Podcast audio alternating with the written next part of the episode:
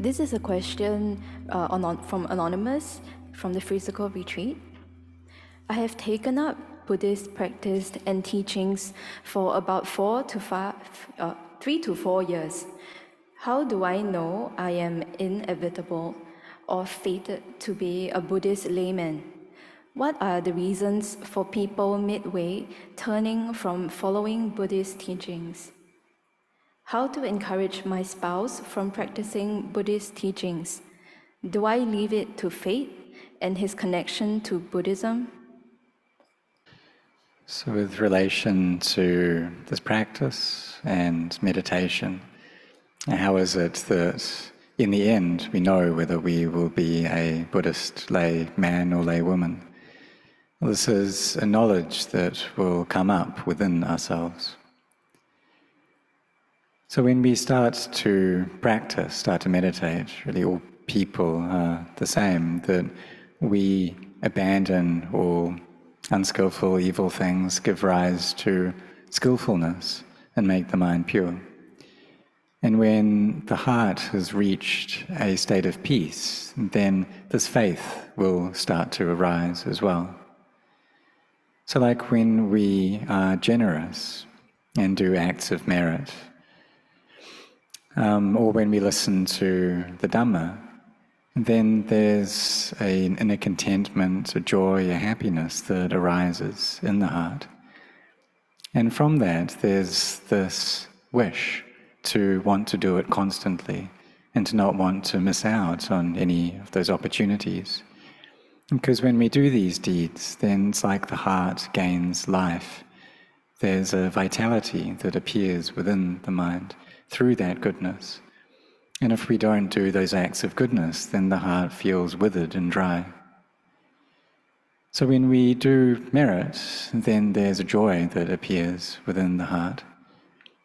And then we come to meditate, and we feel like on the days that we don't sit in meditation or the mind doesn't come into samadhi, then those days are frantic. It's like we haven't eaten food, that the heart hasn't, hasn't been nourished. So the people who do these good deeds uh, constantly, then they see the benefit of them, and that develops uh, steadily. So there's these acts of generosity that we do. And then as we carry on being generous, then a question can appear, which is if I gained even more money than what I have now, what would I do with that? And there's just a desire to create merit through that. And so this develops in stages, the mind carries on developing. Till we feel like we don't want anything in this world anymore, that all we desire is more time to practice. And so the mind changes here. Perhaps then we can start taking up the eight precepts on the one pra, on the lunar observance day and maybe take the eight precepts up the day before and the day after that as well, so for three days per week. And this develops by itself, this knowledge uh, grows uh, within ourselves until wisdom comes up and we gain an understanding, and there's no more doubts there.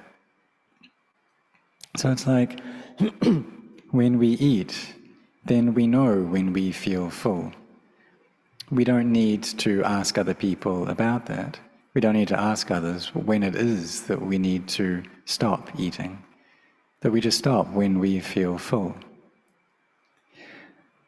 So, as we carry on uh, practicing, then there's a fullness that grows within us. And this uh, develops until we you know, become really uh, these Buddhist lay men and lay women and carry on. This fullness carries on growing into this level of meditation. And there can be a desire to ordain. If it's a male, to ordain um, as a monk in the Bhikkhu Sangha. if it's a female, maybe ordain as a mechi or a nun. And if one doesn't ordain, can stay as a layperson who keeps the eight precepts and is genuinely sincere in meditating and practicing.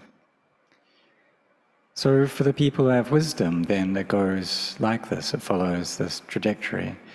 But for those who don't have wisdom, um, then they will go downwards, so their faith will reduce and move away from the teachings of the Buddha.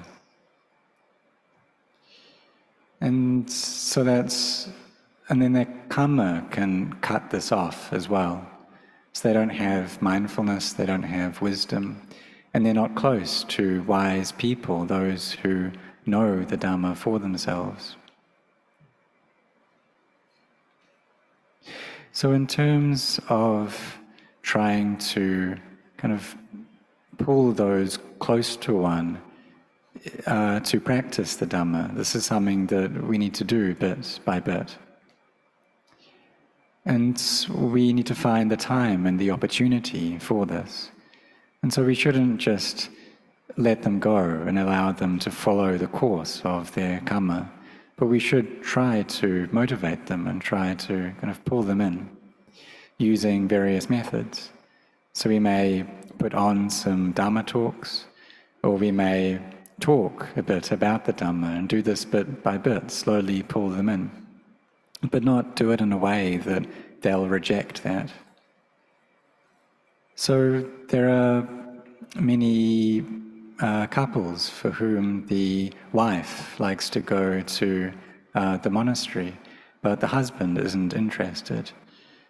Then the wife kind of asks the husband to, to take her to the monastery, to send her there. And then as he does this, then eventually one day he gains a genuine interest in kind of going to the monastery and then can really set his heart on it, on practicing, on meditation, on really taking it for real, and can develop very quickly. And there are many people for whom this is the case. Or it can be the other way around, where the husband goes to the temple, but the wife isn't interested. But then he uh, puts on, plays some Dhamma talks, and eventually she gets interested. And then after a while, it's possible that their level of sila is equal and their good qualities uh, become equal as well. And this gives great happiness to the whole family. This is an anonymous question from here. Dear Ajahn Anan, in my meditation practice, one of the strongest hindrance is craving craving for more money. I tried to use death contemplation and contentment practice, but these are not effective. Ajahn, can you guide me on this monkey money mind? Sadhu. So, this is natural for the mind that is still seeking things out. So, there's this external search trying to find gain and praise, status and pleasure. And these are within the worldly dhammas or the worldly winds. So even though there is this seeking out through craving, but the Buddha didn't forbid that. As long as we go about that um, within the bounds of sila, of virtue. So when we uh, do our work, we do that in a way that doesn't harm ourselves or others. And even though we may get a lot of uh, wealth and we have success in our occupations, the Buddha taught for us to know how to share our wealth. So if we get uh, a lot, then we can help out others. We can create merit and make offerings. We can help those who are going through difficulties. We can help to build roads, for example, giving convenience to others, help to uh, with like water supply, things that give benefits to society and help those who are going through hard times. So there is this generosity as well and are working as well, and we do those together. And it depends upon the barami of individuals. That some people, they get a lot of wealth, but they don't have intelligence around that, and so they don't share it. And then when they die, they just toss away all of that wealth here in this world. But if the seeking out is something which is disturbing to our minds, if it's excessive, or if there's just unending thinking about this, then we should see, try to see some of the drawbacks um, in that. Like how if we just carry on seeking this out and uh, we don't stop, then we can consider how, or we do actually get this wealth, that's what we gain, but what we lose is our time. And our time is disappearing um, with every moment. So, something which is constantly reducing the time that we have left in this world. It's going with every day. And we may think that as time passes, we're gaining more and more, but we should see how what we're losing is the time we have left. And this gets less with each day. So, for those who don't have wisdom, then they'll just carry on seeking out external things and do this in a, this deluded way until the day that they die. But for those who do have wisdom, then they'll think about this differently and they'll consider and see how life is not sure. And if I just seek out wealth like this, then when I die, I'm going to have to leave all of this behind. So there's an example of this during the time of the Buddha, that there was one layman who was a merchant and he would go to one city and sell goods there and then buy other goods and then travel on to the next city and sell things and carry on going like this. And he was the uh, owner of a caravan of wagons. So he would always be thinking about how much should I sell this for and what should I buy next. And his mind was always occupied and scattered with these thoughts of gaining money. But he also went to Jetavana monastery. And the Buddha, through his knowledge, uh, could see that this layman's life was not sure, and in no long time he would die. So he told Venerable Ananda that this layman, he's got just a short time left to live. Venerable Ananda, he heard this, and then he went to caution this layman. And he said that you shouldn't just be thinking about money because life is something that isn't sure. And this layman, he was wise, and he knew that these words of Venerable Ananda that he got from the Buddha, they, this wasn't just common speech, something that he would say normally. And so he was, he gained heedfulness through that. And he thought how life isn't sure and that I'll need to die. And through this contemplation of death, he was able to cut off the strong greed, hatred, and delusion. His mind gathered together into peace, and he uh, attained to the level of Sotapanna of stream entry. But on that very night, he passed away. But he passed away with a mind that was in a good state, that had good qualities to it. And if it wasn't for the Lord Buddha and Venerable Ananda, then this layman would have died in vain, just seeking out external things, but never seeking internally. This is an anonymous question from here. Dear Luang Por, there are two questions. The first question Does one carry the karma of ancestors or the karma of immediate siblings? Question two What are the ways to help lessen their karma, if possible, besides dedicating merits? So, about karma or intentional action, that this karma is something that belongs to us, and those who do it, they receive the results of that. So, if other people make karma, then um, that doesn't like other people aren't um, uh, kind of combined with that. So it's like if someone breaks the law, and but the other people they don't receive the punishment um, for that.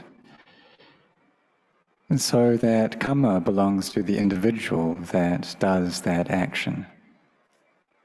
But for those who are close to them, their family, for example, then they may feel sad that that person has done that deed and received that result. So in that case, they need to train so that their minds can reach equanimity. With regards to reducing other people's karma, what we need to do is to um, invite them or to suggest uh, for them to train their minds, to meditate, to give rise to goodness through generosity and virtue and meditation, so that they live their lives in a way that is correct.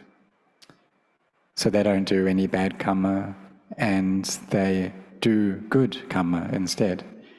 And so this enters into the teaching that the Buddha gave uh, on Magha Puja which is the abandoning of all unwholesome or evil deeds, giving rise to skillfulness and making the mind pure.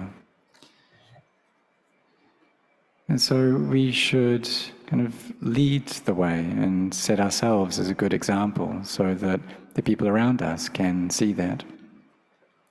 And if these uh, people we want to help, they have passed away already, then we can dedicate the uh, merits of the good deeds that we've done for them. And we also recollect their good qualities um, as well. This is a question from Liz Gianni Herman from Indonesia, from the online retreat. I have attained fourth jhana in Anapanasati and White Kasina. I want to try practicing Vipassana, but I don't really know the steps. Before, I had already tried Vipassana guided meditation by my teacher, starting from Kasina third jhana, and I saw anatta and the separation of body and mind. But my mind is upekkha then suddenly my mind becomes clear from any wandering thoughts, and I became deeply happier, happier than any jhana. Then I had insight that in my past life, I had been a monk when Buddha Gautama was still alive, but I did not attain anything. Then Buddha parinibbana, and I had a really deep sorrow. So from that time, I always tried to do the Eightfold Path. My teacher told me that I have achieved Sotapanna, but I am not sure. I want to end this suffering as soon as possible. Please teach and guide me, Ajahn. So, from your question, this shows that uh, your samadhi is very good, it's very collected and firm. So, about knowing whether it is that you've achieved sotapanna or not, and someone else uh, has said that you have, well, that's probably based upon, uh, or they're saying that based upon kind of this deep peace that you've felt. And then, with regards to contemplating, gaining an understanding, uh, the mind being very happy and coming from this emptiness, and that's something that's also very good. So from here, you should contemplate the body, contemplate how the body is a heap of earth, water, fire, and air, and see these things break apart into their respective elements and then into emptiness. Or you can contemplate the Vedana, the feelings that arise, and see them as just Vedana. So, like the hunger or the pains in the body, or the Vedana that appears within the heart. So, the uh, pleasurable or painful or neutral feelings, and know them as just Vedana. And so, this is cultivating the satipatthanas, the foundations of mindfulness. And if the mind is peaceful already, and it has uh, that energy of peace is full, then it's no long time after starting to contemplate that one will see uh, the Dhamma for sure. So may you take this peaceful mind to contemplate the body. This is an this is an anonymous question from here. Dear Luang Por, may I seek your advice and guidance on contemplation on death? Number one, what is the purpose of contemplating death? Number two, how should we contemplate death? Number three, how would this contemplation of death benefit lay life at work? Thank you. So, the point of contemplating death is to bring the mind to peace. So this is one means of doing that, having this marananusati, so this recollection of death as the object of our minds. So we have probably heard about uh, cultivating the recollection of the Buddha, the Dhamma, the Sangha. Uh, there's Jaga Nusati, the recollection of uh, uh giving uh, and the recollection of devas, and then there's the recollection of death as well. And these are all for bringing the mind to peace. So this is one kammatthana, one meditation object out of 40. And the meaning of them is for peace of mind. So when the mind has been brought to peace uh, through this uh, recollection of death. And the benefit of that is that we gain this perception of change and constancy, of stress and not self. So, this is a memory or a perception that we gain of anicca, dukkha, anatta, and it's very close to wisdom. But it comes up as this perception first. And we contemplate like this, and it feels like it's very close to wisdom. And this perception is able to cut off kind of greed, hatred, and delusion. So even though one may be a layperson who goes to work, or maybe a monk, that all people are able to develop this recollection. So, for example, if anger appears, then we can ask ourselves, well, why be angry? Because life isn't sure. But death is sure. Death is the culmination of my life. My life must end in death. So we think that we should do the best that we can with our time because we need to die. So we should use this opportunity to abandon all bad or evil things to give rise to skillfulness and to make the mind pure. And this is something that lay people are able to do. So, this is a means to bring the mind to peace. But we should also be cautious while doing it, uh, in case the mind may become gloomy or sad or depressed through this recollection. And if that happens, that's not correct. What we want to give uh, rise to is a feeling of sobriety of this kind of chastened uh, dispassion arising, how life isn't sure. And so, what I should do is give rise to goodness. And then what I should do is try to put down all greed, hatred, and delusion. And this is something that the awakened teachers, Luang Por Chah, taught that we should contemplate uh, death and it's able to cut off uh, these uh, uh, defilements that have arisen. So, how do we do that then? Well, one way is when we wake up in the morning and we can tell ourselves that my life is just going to last for this one morning. When it gets to late morning, then I will die. And then when we reach the latter period of the morning, we tell ourselves, well, by midday, I'm going to die. Then when we get to midday, we tell ourselves that life isn't sure. Um, I'll die at 1 p.m.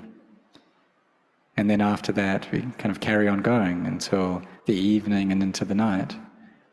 And then when it's time to sleep, we tell ourselves, well, perhaps I will die while I'm asleep, that this may be the last night of my life. And then we wake up again and we tell ourselves that in no long time and not many hours, I will need to die.